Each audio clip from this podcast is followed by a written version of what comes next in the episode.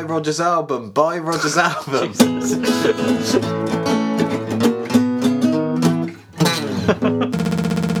Embrace capitalism, Roger. Okay, I will. Come over here. Give your big Auntie Roger a kiss. Auntie Roger. We just said that you were a good girl, so Yeah. I suppose I set myself up with that one, didn't I? you did a little bit. Anyway, hello. Uh, we're here today to do a bit of a special um, uh, episode of the Weekly Song Podcast. Uh, not with weekly songs necessarily, there will be a few, um, but just to talk about Roger's album, which he has coming out. Yes. It's called Next Week in Münster and it's coming out fairly soon. It features some of the weekly songs, but as you just said, Declan, um, this episode isn't going to feature us writing songs we wrote, which we wrote in a week, which is probably, actually thinking about it, why we're not as uh, sort of pent up and stressed as normal. Because usually we come into an episode, we're like no, a bit nervous. Yeah, but then we also have to make a bit more of an effort to get it right. Whereas, you know, anyone who's just heard the introduction we've just done, you know, all that momentum we built up with the last like set of podcasts gone. Yeah, everyone, like- everyone like tuned into this episode for what the hell are they on? And where can I get some? Um, but yeah, so uh, next week in Münster. Yes. Next Week in Münster is the name of my uh, my album. I kind of think it was my second one. Because you, you know um, what I mean? Because you've done like a couple of EP length projects before, like Northcroft and uh, uh, Skeletons, I believe, which we don't talk about. No, we Well, don't talk about skeletons. You don't talk about Everybody it. go and check it out. I It's awful. it is amazing. Um, it's not what you'd expect from modern Roger Heathers. But you always sort of consider your first album to be, uh, I was going to call it Shark Side of the Moon. To your Like heart's everybody content. yes, To Your Heart's Content, I kind of consider to be the first one, uh, which is one, I think it was 2017 I released it. Uh, that makes sense, yeah. I remember because all the old Facebook, you know, you get memories come from Facebook and all the ones from like the, the event that you and Sam made me put on. You remember that? The launch, pro- that was great. Well, that was one of those things where like somebody said to me, "Oh, you you're putting out an album soon." I was like, "Yeah, yeah, yeah." And they said, "And we, we were at this bar. We used to play at open mic back, back when we lived 20. in Cornwall, number twenty. Yeah, and you know we met loads of good people there and everything. And we were all sat around the table one evening, and somebody went." "M- I think it might have been Sam, but you were like right next to him, like completely agree. You're like, oh, you should put on an album launch event here, and I was like, ah, you know, no, I'm not not going to do that. And due to the power of persistent pestering, Peer pressure, yeah, peer pestering. uh, we managed to uh, persuade you to put on a show. Yeah, you, you kind of brought up the conversation topic quite loudly with the uh, the bar girl there, and kind of made me put it in the diary, as far as I remember. Um, well, that would have been Sam doing that. Yeah, probably. Uh, hi, Sam, by the way. Uh, Hi, Sam. Yeah, we're just picking on you at the moment just because you're not here and you can't answer back. Um, But no, I'm very grateful for that. So that was the first one. That, I'm just saying. I remember that was 2017, so yeah, which two um, years ago. which was uh, your sort of Prince album in that it's all performed, all composed, all arranged, uh, everything done by you. yeah, so the drumming is subpar. I would not say that. Listen to Clover, it's great. Um, I should know, I was there in the room when you were recording it. Um, which is a bit of a different approach to uh, the, uh, you know, way you've done it this time around with guest musicians. But I'm sort of getting a bit ahead of myself. Um, professional interviewer number one, everybody. I like it when when Declan sort of plays interviewer because I'm uncomfortable because I'm being questioned about things, but Declan has to be a little uncomfortable too. Um, I suppose the first thing to ask is really um, why album number two now? Um, well, the way I do most of the projects I, I release, whether it's an EP or an album or a hip hop tape or whatever it is, um, it's always just do I have enough songs? So usually a project builds momentum. We're like, we'll we'll do the weekly song podcast and we'll come to the thing with songs, and then we have seven songs at the end of each cycle. For those who don't already know. And uh, out of those seven, there's usually a few which I'm like, okay, those are keepers, and then I'll write outside of the cycle as well. It depends which gets the biggest reaction in the room when we do it. Yeah, that sort of thing, yeah. And then, so the songs just kind of tend to stack up, and eventually, I'll, I always kind of listen to the songs from over the year and like just see what I like and what I don't like. And sometimes they kind of have common themes depending on what they were written about and at the time they were written. Um, so to answer the question why why now, um, I got to a point where I was like I had a kind of vague concept in my head, or at least like a topic to write about, you know. And so I was like, okay, I think I've got like five songs here, about six songs here, and then we just kept on writing. We did the podcast again. I was like, I've got a good six or seven songs. Then I wrote some more to fill in the gaps and make it a ten track album, and then just now I've got enough. So it's basically just like once there's enough stock, it's time to move it out so that there's room for the next thing. And you'd already done your winter tape, uh, as winter tape seven. You'd done maybe on board last year, and you've done winter tape six, I think, before your last album. Yeah. Citation needed. Um, yeah, and as I alluded to before, you've taken a bit of a different approach this time round, in that you've uh, engaged the services of other musicians, which is again something you've been doing in your previous winter tapes as well. Mm-hmm. Uh, was there ever? sorry, excuse me. Was there ever a thought of uh, doing album number two just as yourself again? That's a really good question. Um, I don't know if you remember when I told you about To Your Heart's Content, the uh, the first album, the first full length album. Um, Which I- is really good. You should go and buy it, by the way. Thank you. Um, well, um, I found it kind of lonely and it lacked energy by the end of the production process for that because it was like if you do everything because like you said I'm a big fan of Prince. I like the first Foo the first Foo Fighters album you know. first Foo Fighters album. Apparently, Dave Grohl's from Liverpool. you know we played everything on the record you know. Um, but uh, yeah I like that. So I was like let me try that let me try and do that. I was like I can kind of play drums and I can all that sort of stuff. I was like I'll just want to try and see if I can just do it. So um, I tried that, and like I say, it was like it's kind of an isolating process, like not really working with anyone. It, the best part of the album process, as far as like the experience, was that day you and I went into the into the studio, and when you were just recording Clover, just apropos of like you know, got another track to fill. yeah, pretty much I had the tenth track to do, and and then I did Clover, and then which song did we do of yours? The Plan was it? We did the plan and we did some piano bits for tomorrow. Yeah. And so that just made me think like it's more fun when you work with other people, but I don't normally work with other people because because I I don't know, how do I put this? Like when I have an idea for a song or whatever, I just kind of bash it out. I just kind of you know, take the necessary steps from to get it complete. Yeah. And um, usually it doesn't really involve other people, but I like the the process of like doing stuff with other people where I can get your ideas on things, I can get other people's ideas and just throw it in. But I wanted a way that it could be done where I could still produce it the way I, the way I wanted to without too much overt collaboration. And um, so I kind of landed at this this idea of using this website called Fiverr, and um, I might have even spoke uh, talked we- about it on the show. We mentioned this on the Billy's Courage sort of interview segment, which um, you know we'll probably get to in more depth later. Yeah. But uh, yes, that's kind of like the main reason you sort of thought to involve other people this time. Yeah, absolutely. I mean, like I say, I wanted a way to involve other people where I could get their ideas and it would sound great and everything, but where it it was kind of at arm's length. And I know how bad that sounds and stuff, but I'm a bit of a you know control freak or whatever when it comes to this stuff. Because I think the only time that you've had like a 70s style recording where like you're in the room playing with other musicians is when we did maybe on board. Where you had like a live bass and live drums on the day. Yeah, that was kind of uh, one of the first incarnations of me thinking I really want to work with other people. Um, but then that, actually, that's quite a good um, jumping off point in, in a sense because that was a fun day. You, I mean, you know, we both had a really good day that day recording those four tracks for the Maybe on Board EP. But the actual production in the end didn't turn out that good, in my eyes at least, because it, the mix wasn't that great and uh, I don't know. Basically, once you record everyone together in a room, you're kind of stuck with that recording. You can do little things, but you can't really alter the sound greatly. And I like to have a lot of control over what I can do with the mix. So, like, if you record everything with overdubs, you can completely take things out without a trace, and you can boost things up that you know weren't there before.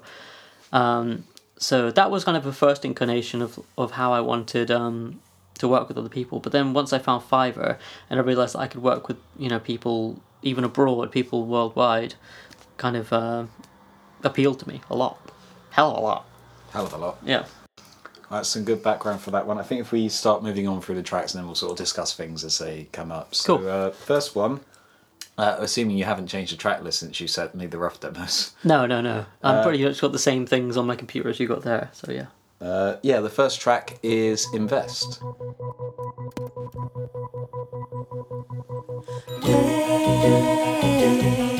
Gets out of dreams. Awake in a place where familiar shapes seem secondary.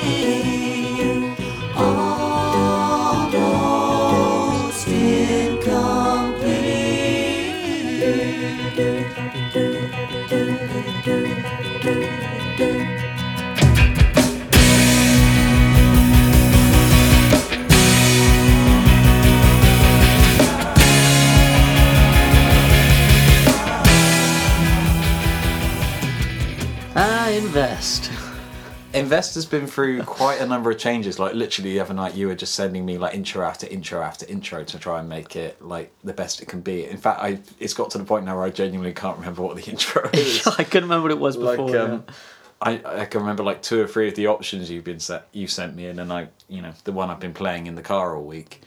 Um, is that something you tend to do a lot with your intro songs to try and get them sort of as good as they can be, or is this like a slightly unusual case for you?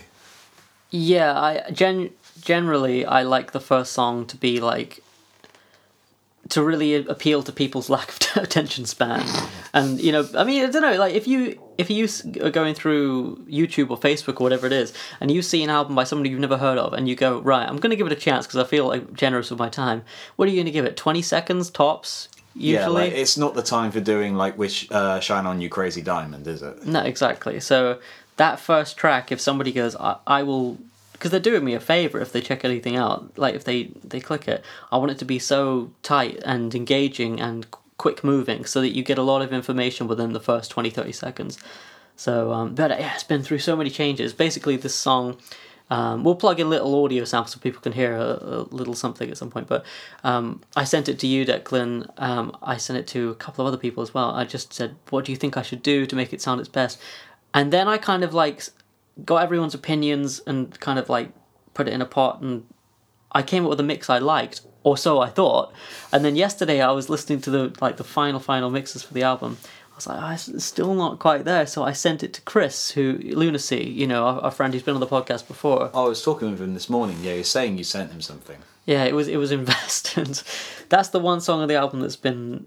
It's sounding good, but it's just I really want it to sound as good as it possibly can. So um, it starts with these like kind of Beach Boys esque uh, vocals all over the place, like a bunch of um, harmonies, and um, I've sent it to him to see if he can just up the ante on that because you know how good he is with those vocal passages in his, in his own songs. So Indeed, he is. Yeah, it also features quite a cool um, organ sound somewhere in it. Um, I have no idea where now, but uh, like I think you were saying, like you were influenced by like the Who on that one. That's right. Yeah, um, I watched this um, in my recommended on YouTube. I came across this um, video, uh, which was uh, Pete Townshend on how he came up with the what's the song called? Won't get fooled again. Organ sound. Yeah, that, that before the guitars kick in.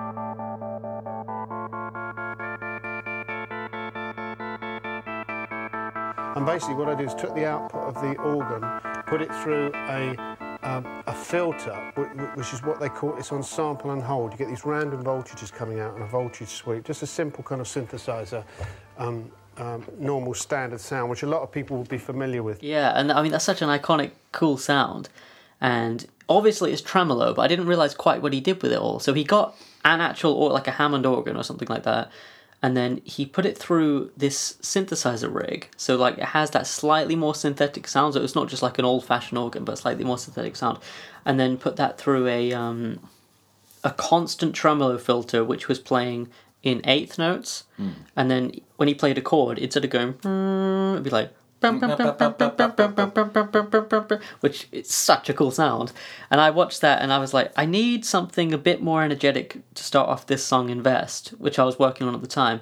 And I was like, what if I just start the whole thing with like. I didn't do it quite the same because I don't have a Hammond organ. I don't have the cool synthesis stuff that he has. This is the downside of being poor. Yeah, exactly. But I got my my my first tremolo preset in, in Logic, and I I ran my sample based organ through it, and uh, that's basically the beginning of the song. That's pretty cool. It's it gives it a real energy. There's also a really nice chord movement in that song. Like uh, it's it's really good. Thank you. I mean, that's another thing that kind of comes to mind with um, with wanting to start an album on an interesting note or at least an engaging note or whatever. Um, where you, you know I've spoken before on the podcast about uh, diatonic and non-diatonic chords. Yes. Um, so diatonic being if you're playing in the major scale, um, you're only using the chords attached to that. So So, for example, you would be using in the key of B, you would be using B, C sharp minor, uh, D sharp minor, E, F sharp, uh, G sharp minor, and A sharp diminished. Yes, exactly. Um, so I wanted to do something that demonstrated a sort of diatonic melody, but with non-diatonic chords, even from the very start of the song. You know, so um, the song is uh, in B major, and then it the the intro verse kind of consists of only three chords.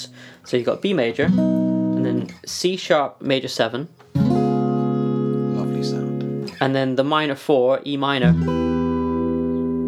back to the one. So already, you know, um, speaking theoretically here for a second, the four of the major scale diatonically is normally E major, you know, because the four is a major in the, in the major scale. So, Yeah. but to to use the minor, you're using um, what's called a minor plagal cadence, which was um, used in some religious music back in the day and by the Beatles Yeah, quite I was- I was going to say it's a quite a trick they often do at the end of their um, uh, verses. Like a good example is the end of the verse to "Nowhere Man." Hmm. Nowhere man, can you see me at all? you see me at all? Yeah, that's um. I mean, that that's so good for using that. And then the two, um, the C sharp. Am I right in saying that? Yeah, C sharp uh, seven. C sharp seven, yeah. Because oh, it's not major seven. and That would be um. Major seven. Major seven is um uh with the. In this case, it would be with the C in there. That's right, yeah. Um, so, um, although you would normally be playing. uh, What am I trying to say? The two would normally be minor, and it now it's major. So yeah, I mean, So- it's just a bit of difference, you know. Like uh, just to demonstrate, like like uh, that chord sequence played diatonically would be.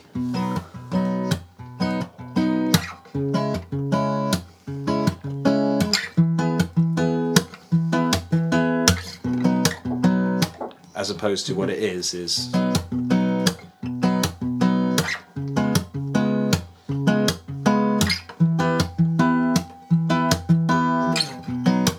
it's a little thing, but it really creates like a very signature sound, which you know I just love your chord sequences when they do that. Thank you. I mean, the thing is with non-diatonic chord sequences when they're used well is is the fact that they give so much more flavor. I always think of the the minor four, which is um, that really sad sounding chord, which is in that progression, as just being either very romantic or, or you could write a song about heartbreak and use a lot of that. Um, it's quite a tragic chord, but then in, in the context of the rest of it, like the the major one, I think about this stuff too much. the major We do a one, is- songwriting podcast. You're meant to. it's it's the it's such a route. It's like coming home, all that stuff, and then the the two seven, you know, uh, two seven chord, um, is uh, is so hopeful and triumphant, followed by this heartbreaking minor four back to the one. It just creates this lovely cycle of emotion, even within the first ten seconds. You know. It's it's very cleverly done. Like I, I do just love it. Well, it's, it's not. So, I don't really even want to take credit for it. It's not even. It's, I don't see it as clever. I just see it as music's so cool. You know, it's like Yeah. you know. what I mean? Look at what you can do with these. Yeah. but yeah, that's a pretty cool song. I do like that to open up the album. It's got a big bang, you know. Yeah, That's kind of the main just, reason. I just love the explosion of guitars on that. Like, um, you know me, I'm a sucker for when anything just goes big and bombastic out of nowhere. Um, talking about something that's quite the opposite of bombastic. Mm-hmm. Uh, track number two, "The Wound." Somebody died across the street today in the neighborhood. Something clicked inside that I'd been rolling like a stone towards a goal that I had never seen before, and it had plans of doing damage. I'm getting far too The Wound, yes. Um, the Wound was the very last track I wrote for the album, I finished it like literally two weeks ago or so. I think it's also the shortest. It must be, yeah. It's it's It's 122 I've got on my phone. it's literally it starts with vocal and guitar. There's no guitar intro or anything. It's just you're in, you know, and then it's uh, verse, chorus, verse, chorus, done. You know, so it's like it's a very, it's uh, very much inspired by the sequencing for the Killers album Sam's Town, uh, which starts with um, the song Sam's Town, and then you have uh, Interlude, which is this "We hope you enjoy your stay," which is a cool thing to have on an album anyway to kind of welcome the audience in. Yeah. But it's so short and so acoustic that after Sam's Town, which is this giant bombastic thing, you suddenly have this moment of complete intimacy with the band. It's kind of a similar trick that uh, it's always Queen examples I use, but like um, at the beginning of Night at the Opera, you have like Death on Two Legs, which is big, angry, bombastic, going right down to musical and that tiny piano for lazing on a Sunday afternoon. Yes, absolutely, and I think that's such a cool thing it's to demonstrate contrast within the first two songs of an album. I'm not even talking about my album or anything. Just an album is such a cool thing to do. Well, you and I are sort of fans of bands that are kind of like genre roulette, to use the TV tropes term. Like, uh, you know, one minute it will be soul, one minute it will be funk, one minute it will be heavy metal, one minute it will be, you know, something else. Yeah, uh, which you know I think there's a bit of it on this album, which I think you know it maybe not as much as one of your winter tapes, which are Yeah. literally just like collections of recordings you've done throughout the year. But I think that's pretty cool. Uh, one thing I did think when I heard this one the first time, it's very Simon and Garfunkel. I was expecting Oh, like yeah. uh, the harmony voice to come in halfway through. yeah. It's um. I mean, you know, anyone who listened to the podcast before knows I'm a huge Paul Simon fan. I love his songwriting, and uh, it, lyrically, it's um, it's a weird one lyrically. You know, it's um. Again, we'll play a clip, I'm sure, at some point, but um.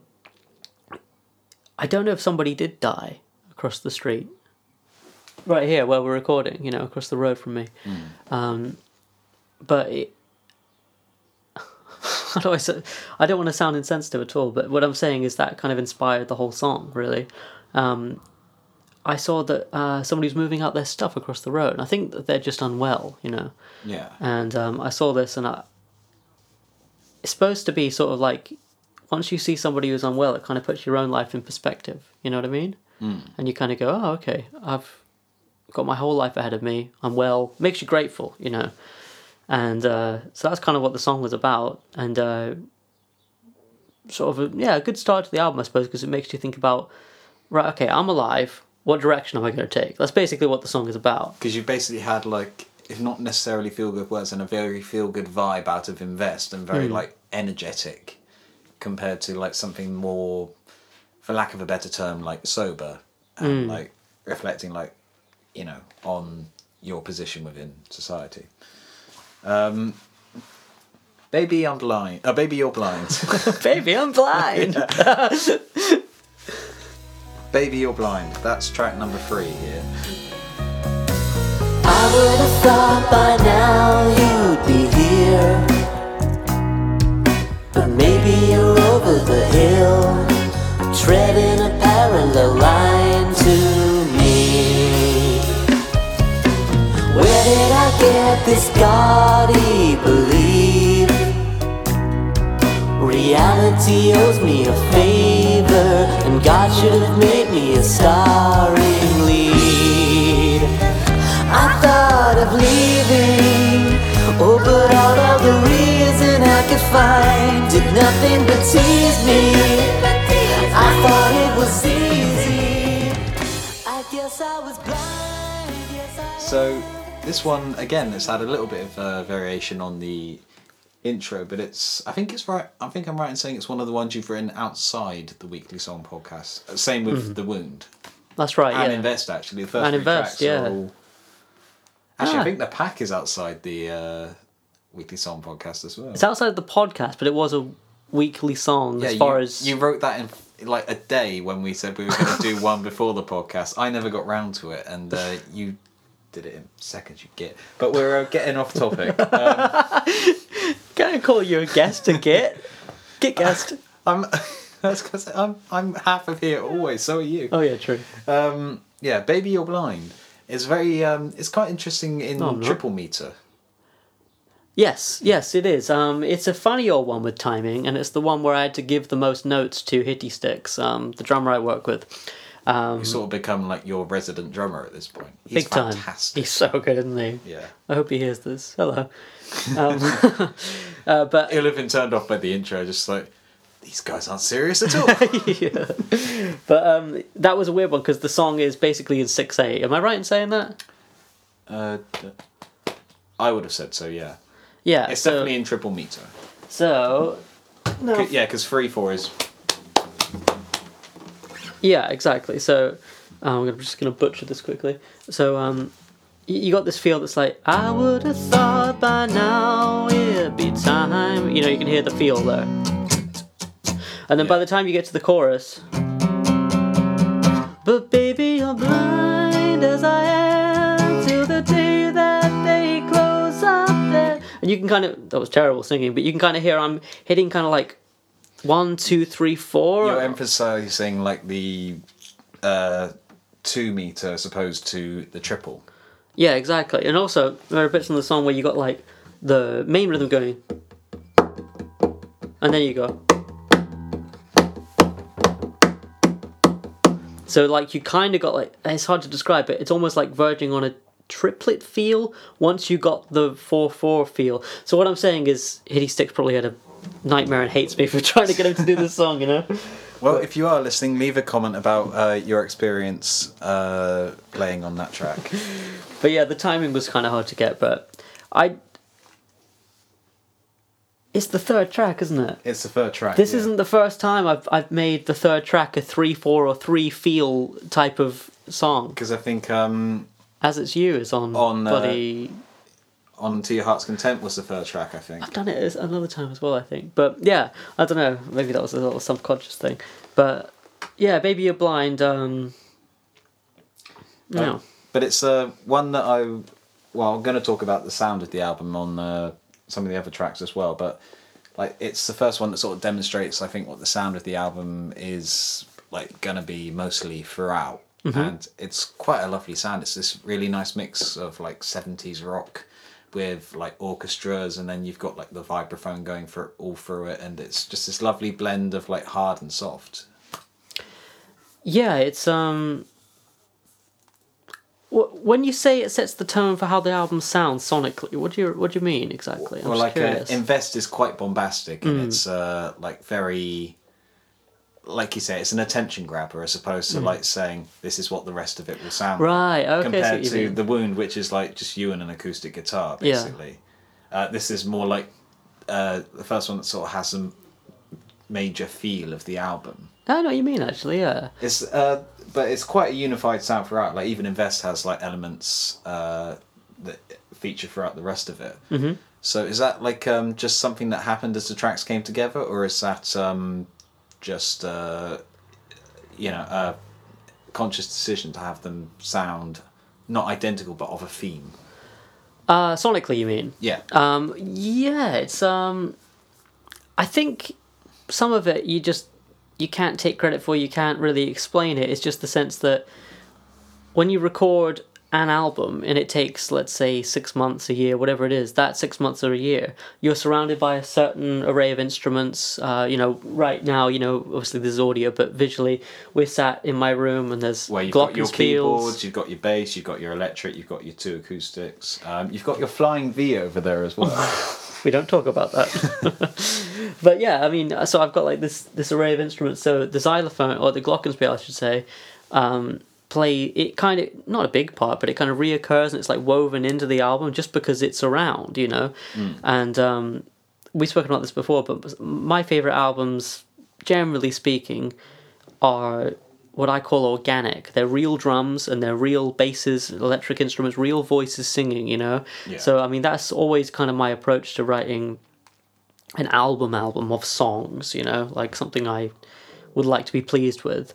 Um, so, um, I mean, uh, one of the main sonic influences, well, a few I suppose I could name. Um, the Carpenters, you know, I'm a big Carpenters fan. You've uh, got massively into them in the past couple of years. Yeah, definitely. And so that was a big influence, um, especially the live albums. There's one called Carpenter's Live in Japan, which I think you could, if you were so inclined, I don't think anyone would want to do this, but um, you could kind of play that alongside the album we're talking about uh, that I made and kind of notice that there's some sonic textures that are quite similar. Say goodbye to love. No one ever cared if I should live or die. Time and time again, the chance for love has passed me by. And all I know of love is how to live without it. I just can't seem to find it. Um, and then, of course, the Lemon Twigs, who I'm a big fan I of. was, I was going to try and avoid saying that till later. I wanna prove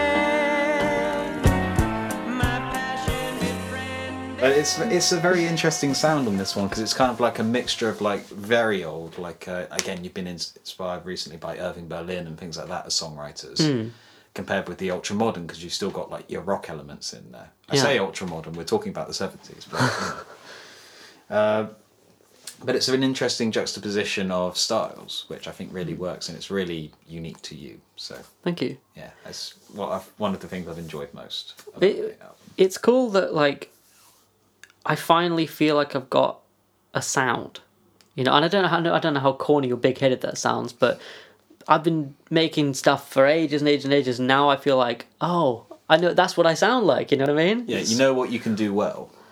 Yeah, I not to say that it all sounds identical because it doesn't, but you know sort of how it all works. Yes, and there's a production sound to it. It sounds like someone produced it, as opposed to other stuff I've done in the past, which is like their recordings. You know? Well, I suppose the thing is as well, like um, you have acted as a capacity as a producer as well. Like you, I'm, I'm assuming. Yes, I s- Yeah. suppose so. Yeah. Yeah, because I know you sort of uh, studied that at uh, university. And things. Yes, that's Yeah, right. I just Yeah, it was quite. sounded like I'm on. yeah, I just couldn't remember TV if you'd show. actually acted in that capacity for anyone other than me. Not uh, kind of, not not properly. You know, like not officially, I suppose. Ah, fair enough. But But uh, sort of getting onto the thing of you being a producer as well, um, how much does that sort of affect your songwriting and your sort of what goes on the album, what as, as opposed to being the writer as well? But is there any conflict of interest there at all? no, it all feels like the same thing, really. Like the ideas kind of come all together in a way. Like when I when I write a song and the song's finished in its very very basic raw form, just you know chords, melody on a guitar or a piano.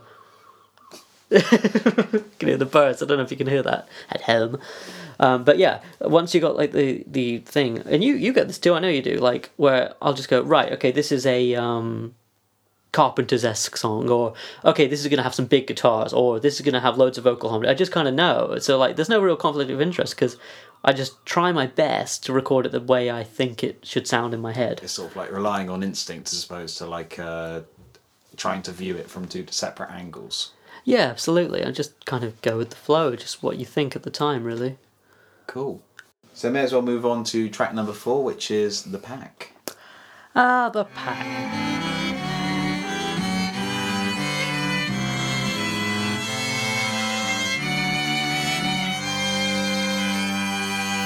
Thinking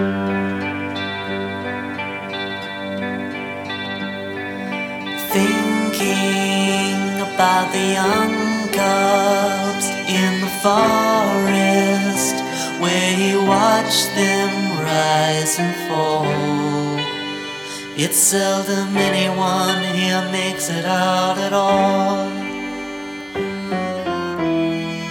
Just outside the city, he stops by the rover. He peeks across the freeway and stares into the sun. He says, I've got every reason. Yeah, I don't know if this was the first one. In fact, no, I know it wasn't. It, but it was the first one I wrote that was produced in the way that kind of the, the album started to take shape in, with the strings and with the strings and the business and um, It's more like of uh, sound with the album. Like it's the first one I think you wrote that sort of was specifically tailored for that. Um, yeah, it raises a point that I was going to sort of save till later, but I may as well mention it now, seeing as it's on my mind. Okay. Uh, quite a lot of the songs you've uh, put on here, you've actually released on uh, YouTube and SoundCloud and things as singles. Mm-hmm. Uh, was there like um, any thought of holding them back for albums and things, or was it just uh, like you were excited to get them out there, or you know, why why the singles? Essentially, I'm Yeah, asking. yeah, yeah. Good question. Um, it's the first time I've done quote unquote singles. I don't think I'm of an ilk to call them singles in the real sense, but songs I'm releasing. So the reason I did that is because when I'm working on something, I just want to release it, you know. Um, so I was like, but I want this album to be as good as it can be. So it ta- will take a lot of time. So it's taken over a year at this point. Um, so I just wanted it to be really good. So I wanted to be able to complete completely hone it and you know sculpt it in the way I wanted to, but at the same time have that excitement of like, hey, I've got this new thing, you know, check it out. So the moment a new song was done, that I was like, I'm really pleased with this. I was like, I'll allow myself to put that out so people can hear it, and it's just, I don't know why, but I just I need to just be done with it, and then and then I can edit it later, and then the final album version might be different from the single version or something like that, you know. That sneaks on to a uh, question I was going to Ah, ask later. How much, how much have things changed since, uh, say, for example, uh, something uh, like the next song, Billy's Courage? Because obviously you released that as a single quite a while ago, and we were talking about that on the podcast. How much would something like that have changed since? You know what? Billy's courage hasn't changed at all. That's one of the few that hasn't. The pack, on the other hand, has changed enormously. Oh, really? Yeah, I mean, the, the first version I put out, which I might have even replaced online at this point, I'll have to check, but the first version I put like out. George Lucas destroying all the old versions of his stuff. Um, but yeah, the first version I put out was like nylon acoustic guitar with with the same strings and vocal and drums and bass, right? And then I thought the vocal was really weak, but the vocal was recorded at the same time as the nylon acoustic guitar. So there couldn't really be any editing done because it would affect the guitar recording as well. Of course, it was the same recording. So I added um, piano and kind of made the piano the main core instrument. So it didn't have any piano on the first release. Added piano, re-recorded guitars left and right as opposed to just one mono signal, um, and then redid all the vocals. So it's kind of a completely new version of it, um, just so I could be, know, it kind of bugged me that it was out. It was a bit out of tune and stuff.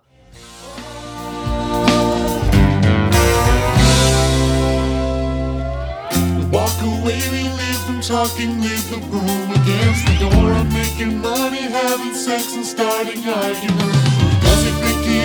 You know I never liked him anyway. I guess he doesn't live here anymore.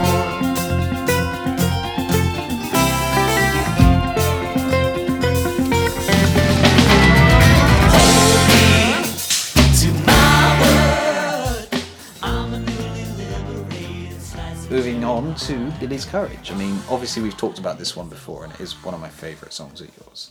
Uh, is there anything that we didn't talk about at the time uh, that you'd perhaps like to mention about it now, or Um, it's the first song on the album that features slide guitar. yes, I, did, I was listening to this earlier, just like thinking like they're so cool. They just sort of slide around in the background. They're like wails and moans. It's cool. That's a good description. I like that. But yeah, that fe- features um, some slide guitar. It's the first song. I'm just checking here that features any kind of like showy lead guitar. I mean, there's a little bit at the end of "Baby You're Blind." But well, it's a very showy riff. Like the you know, like I can't imagine how difficult that must have been to try and drum and count. Leave a comment if you're listening. yeah. I I mean that's that's I mean that's another thing I I might mention briefly last time when we talked about Billy's Courage, but that was the one where I sent um Hitty Sticks the demo that I made for it, and I was like, no one had really been able to do that rhythm before, and he sent me back one recording, one take, one draft, and it was perfect. I was like, oh man, I'm gonna work with this guy for ages, you know. And you've actually done a whole album, as well as most of Winter Tape 7, I'm assuming. Yeah, and other stuff that's coming out soon that he's on too. Oh yeah, because he's doing Pea Green Boat as well, and other stuff too. I mean, and he's on loads of stuff. Yeah. Uh, let's move on to track number six, "The Size of Things to Come." I really like this one. Thank uh, you. Listening to it in the car over the past few days, it's a very um, ELO kind of vibe, particularly when you go into the chorus.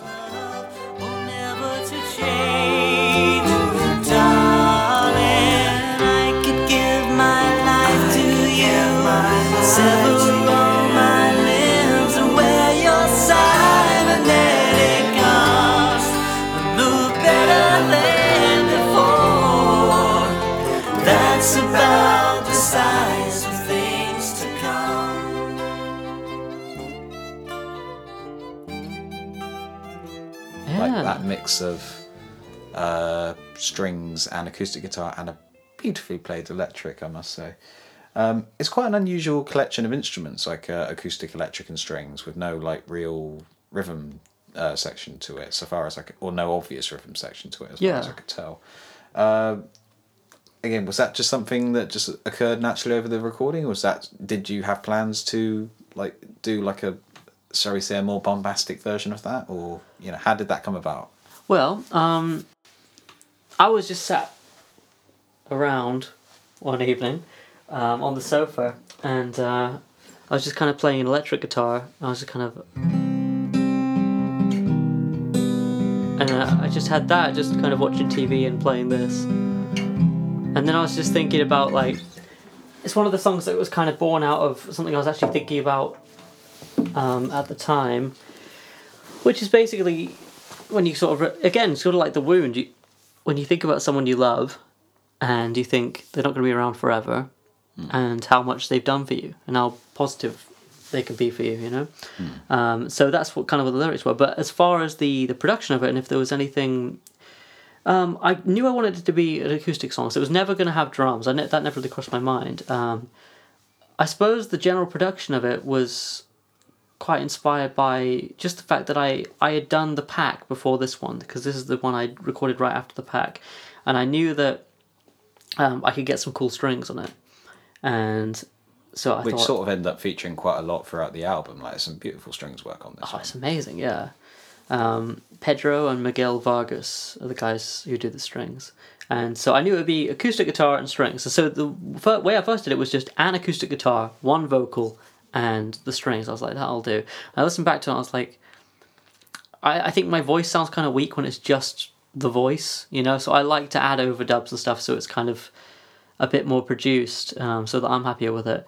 And then I sent it to, to Joe, Joe O'Neill, who I work with quite often, and he added backing vocals. And, uh, but I suppose, like, production wise, it was quite inspired by things like uh, If You Give Enough, which is on The Lemon Twigs Go to School, which is the first single from that, and probably came out at a similar time, so consciously and subconsciously probably influenced. Which is uh, an the achievement to have both at the same time.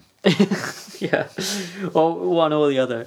Uh, that that's very much like piano, strings, guitar. You know, there's just like you say, no rhythm section to speak of, but just very delicate and very nice. Um, again, a, a song like "Good Night" by the Beatles. That's the kind of song I really love. So, I mean, I'm a big fan of just ballads, you know, with with strings, and I think it's a really Well, it's quite interesting you mentioned Goodnight because there's. Um, uh, I'm going to do some advertising for the Beatles now, but uh, if you listen to the big box set version of the White Album, yeah. you can hear like demos of them like trying out different guitars and drums and things like on Goodnight to try and get Yeah. it, and it eventually just morphed into like piano and strings.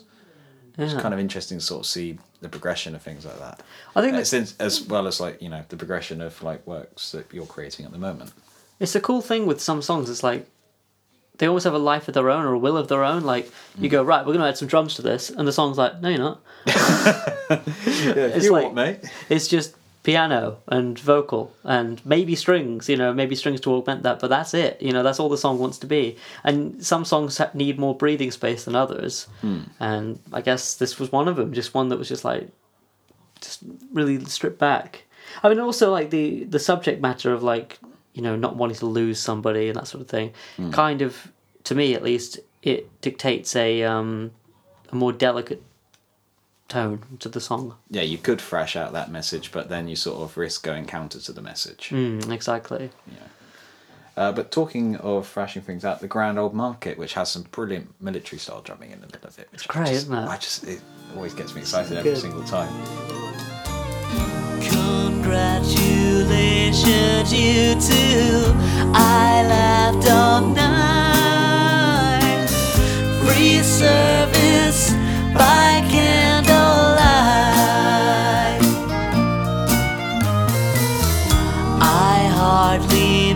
I hardly mentioned how changed my mind.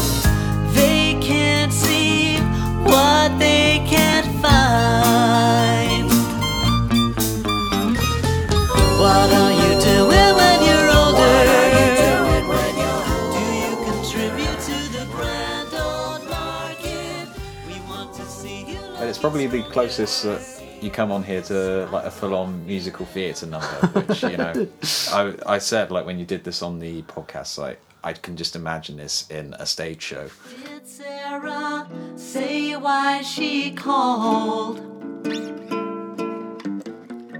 Ten thousand miles away, twelve years too soon. I'm stranded in debt to you. What are you doing when you're older? Do you contribute to the grand old market? We want to see you looking stronger. I've got a feeling about you. Yeah, talk a little bit about how this one developed from the weekly song podcast version to the version that you can hear today. Okay, so I was trying to write about feeling isolated, uh, or just not fitting in in the world around you, sort of thing. I was thinking, what better way to do that than to have this sort of like uh, quote unquote character in this new town where you know he's got people all around him going we want the best for you you know you know what are you what are you going to do when you're older you know do you do you contribute to the society here and all that sort of stuff so i thought rather than saying Essentially, the question every creative gets asked at least six points in their life. And I thought rather than like, I thought it would be quite on the nose to literally ask those questions in a song. So I thought make it into a kind of musical number, you know.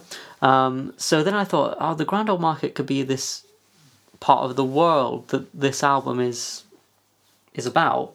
Um, and the Grand Old Market is actually on the album artwork, um, as are a few of the other places. Well, if you spot them all, ladies and gentlemen, uh, please write them on a and send them on a postcard to uh, one two three Fake Street, Springfield. Here we are, boys. One two three Fake Street. Sorry.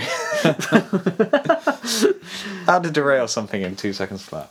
but then you know obviously um i mean this is just such a good showcase for the other people i was working with at the time like um Itunu Hitty Sticks, his um his drums stuff, he completely came up with the whole thing. I was like, I said to him, look, there's a really simple one. Can you just, because I sent him the guitar demo, can you just have a, a hi hat on the, uh, the two and the four in the verses, and he kind of does that sometimes. But like he came back to me with like he's like you say military drumming and all this stuff, and um, completely changed it round.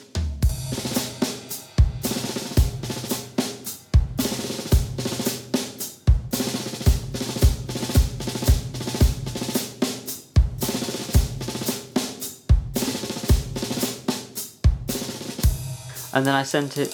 Oh! I remember. I remember one thing about this. Um, when I was in Germany, um, uh, touring with a band I was with last year, I was working on the song, but I didn't have. All I had was drums and guitar and vocal at the time, and I think bass, which I could mix in if I wanted to. Yeah. And I I would go to the, this cafe on my day off, um, and just like mix what I had of the album so far, and then I got um, I think it was Pedro who did this one. I got all of Pedro's strings and flutes back on the same day, and all of Joe's backing vocals on the same day. So I sat in this cafe and I put my headphones on, and I dropped every file into it, and I just I didn't even listen, but I kind of like mixed how I thought it should sound. I pressed play, and like suddenly it was just alive, you know, like these strings and these flutes and amazing backing vocals. That was such a cool thing. It's that wonderful moment where everything sort of comes together and you think, oh, holy crap, I've got something here. yeah. Wanna see you looking stronger.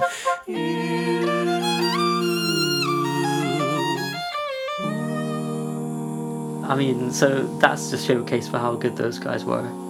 Um, yeah, I, I can't really think of too much else to say about that one, but I like that one. I, I think that's one of the coolest ones. Like, or what I quite like as well is the backing vocals on the chorus. Um, oh yeah, Yeah, they're all cool. Um, moving on to the next song, Ordinary Pain. I think this is probably the most Queen esque of uh, your recordings, but it's also when you started on the podcast. If I could get a message in time to you, I'd falter at every line. Mary at the table, but just behind the smile, something is broken. Never you mind the time. If you need a helping hand, you know where you can find your Um. Yeah, it's really good. I don't have a Thank you, question. I don't you. have a question for this one. I just really like the song. Uh, is there any thoughts that you might want to uh, put towards the recording, or like the inspiration or the writing for this one? Uh, yeah. Would you like to do my job for me? I, I suppose so. Let me just think. So the main thing that comes to mind with this one is, um, I don't know where it came from, um, but the the fact that it modulates, I really like. Like the verse is in E major, and Yeah. the chorus is in B major, and then goes back to E major for the verse. Which it's is quite a nice turnaround you've got on how to do that. We'll probably put a link in the description of the relevant episode. Of the yeah, yeah, true. But um, I was I was playing around quite a lot with the diminished scale and the chords that you could put around that, especially minor chords in the diminished scale, which sounds all jargony, but it just sounds so cool, and that's what the bridge of that song does. It really gives you that kind of um, classic, like old standard kind of feel to a song. and I love that. I love the use of diminished runs and chords and stuff in in a pop song or a rock song.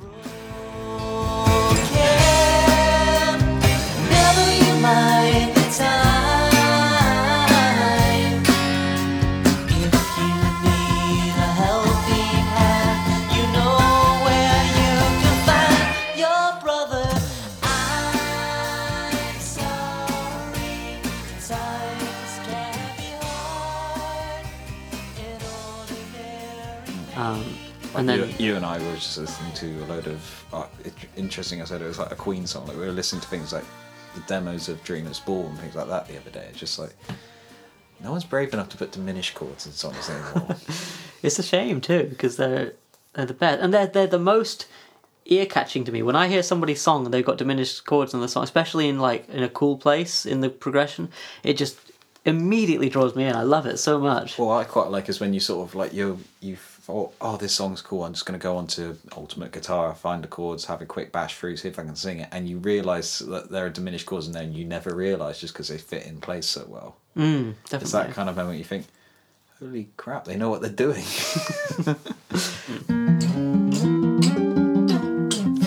And so but this is really natural rise for it. and uh, it's just that was kind of a an accident when I was writing. I was like, it's one of those things where I don't know. I mean, anyone who writes songs out there who's listening, like you get these little changes sometimes in your vocabulary, completely by accident, mind you, where you go, oh wow, songwriting's that much bigger now. You know, now from going on, Yeah. my, my songs can be that much cooler. Now time to write 20 songs with this chord in them. yeah, totally. um, but yeah, that's that's pretty much it for the the grand old ordinary pain. As I like to call it. uh, Fugitives is Ah. the next one. It's the last new one for the album, but it's not the last track.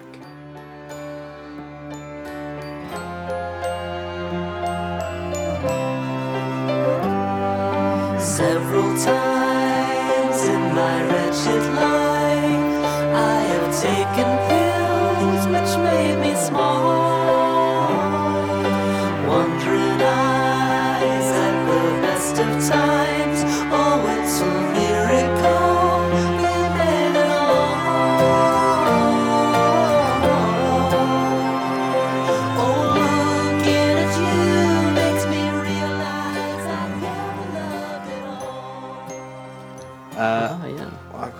Is um, just as I've been listening to this one in the car because it starts with that lovely piano line. Do do do do do do do do do.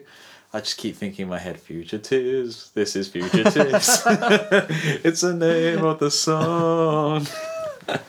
so again, not a useful or valid uh, contribution to what is essentially an advert for your work, but just that's been going around my head insanely the past few days. Well, that's not as bad as what my my sister does. Whenever, like, she's singing the song or whatever, she goes, um, "Oh, I could fall into open arms and be paralyzed or just the same from the waist down. and she refers to fugitives that song as from the waist down, which I think is Right, okay, before this one goes on general, so you're going to have to put that in brackets at the end of the song. Just anyone who's not heard this will be utterly confused. Yeah. But uh, yeah, am I right in saying this was not a weekly song? Or was it? No, it wasn't. No, this is one of the ones like Baby You're Blind and that that was written kind of as a little island song. Addendum. An addendum, yeah. Addendum. So, uh, so where does the where did the lyrics come from on this one? Um, I'm trying to think actually. Several times. You can hear this like the gears in his brain working. Well, I mean, it's kind of like this thing McCartney says sometimes. Like, he, sometimes you don't set out to write a song about a thing. It's just like Martha, my dear, though I spend my days in conversation. Like, he didn't go right. It's time to write a song about someone I know called Martha, and how I. It's like those are just the words that came. And so several times in my wretched life, I have taken pills that made made me small. Doesn't really mean that much, But if you're it- honest. you know? But then it can mean something, Exactly. like, uh, depending on how much you read into it. Well, I, I exactly. I mean, I won't even speculate as to what it means. I mean, I guess it means something to me, but and then from there, I it's tricky because like it does kind of mean something, but it doesn't. But here's the important thing: it matches the chords and it creates an emotional tone for the song. It doesn't really matter what it means; it, it creates that tone that you want to. Yeah, the words fit the melody. Yeah, and um, and then by the time you get to the second verse, it's a completely different topic of of where the title "Fugitives" comes from. Of like, um, if things go wrong for you, person I love, um, then we'll change our names and buy wigs. I do love that line. uh, there's just one more thing. I just want to hit back. Uh, I think it's "Baby You're Blind." There's a great line in that. Just I just want to say how much I appreciate it. Um, uh, the universe owes me a favor, and God should should have made me a starring lead. I just love that line so much. I also love the Wigs line from that, but it just kicked me off back to that one. Thank you. Uh, you've mentioned uh, people you love quite a few times through that album. Is that fair to say that you know they're that's sort of part of the inspiration for it? Uh, The album itself. Uh, yeah, or, or like uh, inspiration for a lot of the songs. Yeah, yeah, definitely, definitely. Um, I suppose I, I don't know. As you know, although we do a songwriting podcast, I'm always a bit loath to yeah. go into it. But Well, you, yeah. you don't have to. You can say, "Shut up, Declan. Let's move on to the next thing if you want to." no, but it, I suppose it's interesting to sort of like reflect on in a way because I suppose the reason it talks about people I love quite often is because of you know the fear of losing people. I suppose they're called quite universal things. What I'm saying, Yeah. fear of losing people, the things people can show you about yourself that you might not want to know or that you might want to grow, uh, you know, in relation to, um, and then also sort of fitting in to a world with or without them. I don't know. Yeah. Those are the thoughts I had in my little head. That's fair enough. Um, and then moving on to the last one, uh, which is a really interesting one. It's the least I could do. There's a first time for everything.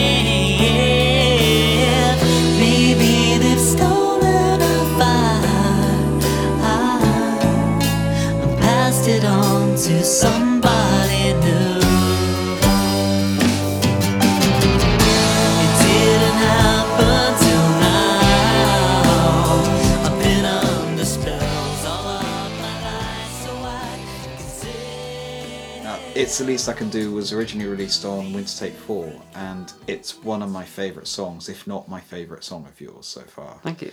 Um, why revisit it now? Because I didn't, I didn't think it was, I didn't think it was as good as it could have been on the last time it was recorded. Because last time was, so far as I remember, it's made, uh, based around piano and like uh, it wasn't as much instrumentation towards it as there is on the new Yeah. version. Paper bag. I lay down next to you.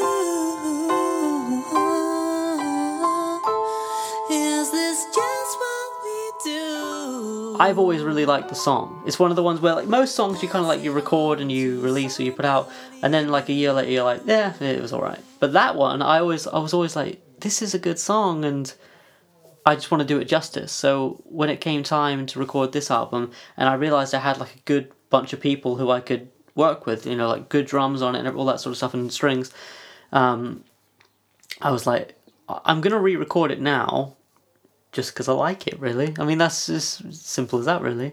That's fair enough. Uh, in the process of like uh, you know recreating it or like creating it again, were you tempted to sort of stay stay close to what you'd recorded before, or was it a conscious decision to stay away from that, or you just sort of, as you mentioned earlier, letting the song lead you? mostly letting the song lead me. Um, I knew that if I was going to do it again, I'd want it with drums. So that brings along a lot of stuff with it. So that means like if there's drums, there's going to be bass. If there's bass, there's going to be guitars. If there's guitars, there's going to be lead guitars. If there's lead guitars, there's probably going to be backing vocals. Who should I get to do the backing vocals? Well, Joe, of course, and things like that. You know. And then you have other things like if it's going to be on this album, you may as well like include all of the other players as well, like you know, because it it's sort of the two thoughts grow out of each other. I'm assuming. Absolutely, yeah, very much so. And uh, which version do you prefer? This one. Fantastic. The, I mean, the proper other- salesman there. I I, tell mean, you what- it'd be terrible if you like, if I asked that and you said like, I still prefer the one to take fourth. Yeah, I haven't learnt a thing. if anything, I've gone backwards. yeah, it's awful. Um, but yeah, I mean, I like this one. It's always nice to have a bit of harmonized lead guitars on things, you know, and I've got a bit of that on that. so. Yes. Yes. Guitar minis. Guitar minis. Uh, I completely concur from that. Uh, but yeah, that, that is one of my favourite songs of yours Thank you. of all time. That's kind of you. Uh, so we've discussed every song on the album now. Is there anything else you want to say about the album uh, that we perhaps haven't mentioned as we've gone through song by song? Uh, I suppose what comes to mind is crediting some people.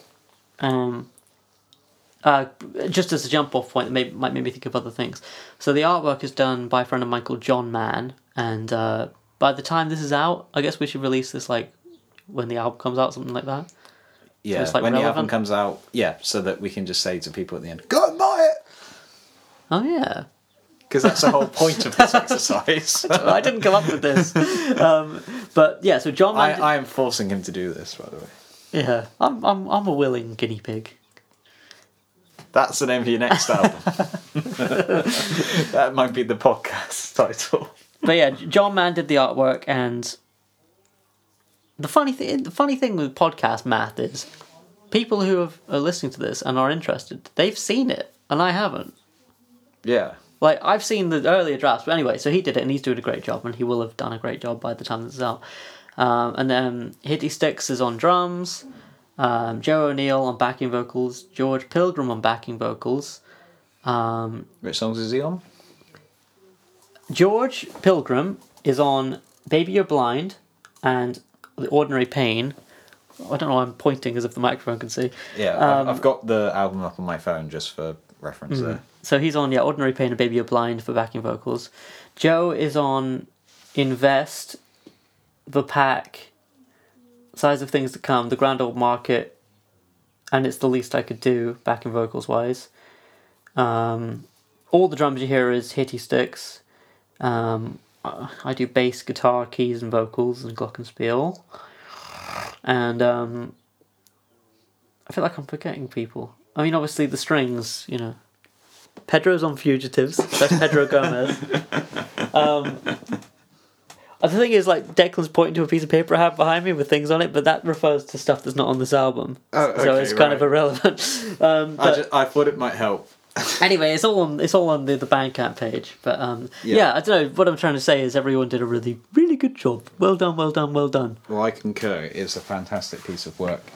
And um, if somehow we didn't lose all the viewers in the world, all, all the listeners in the world from the beginning of this podcast, um, where can they go and find this?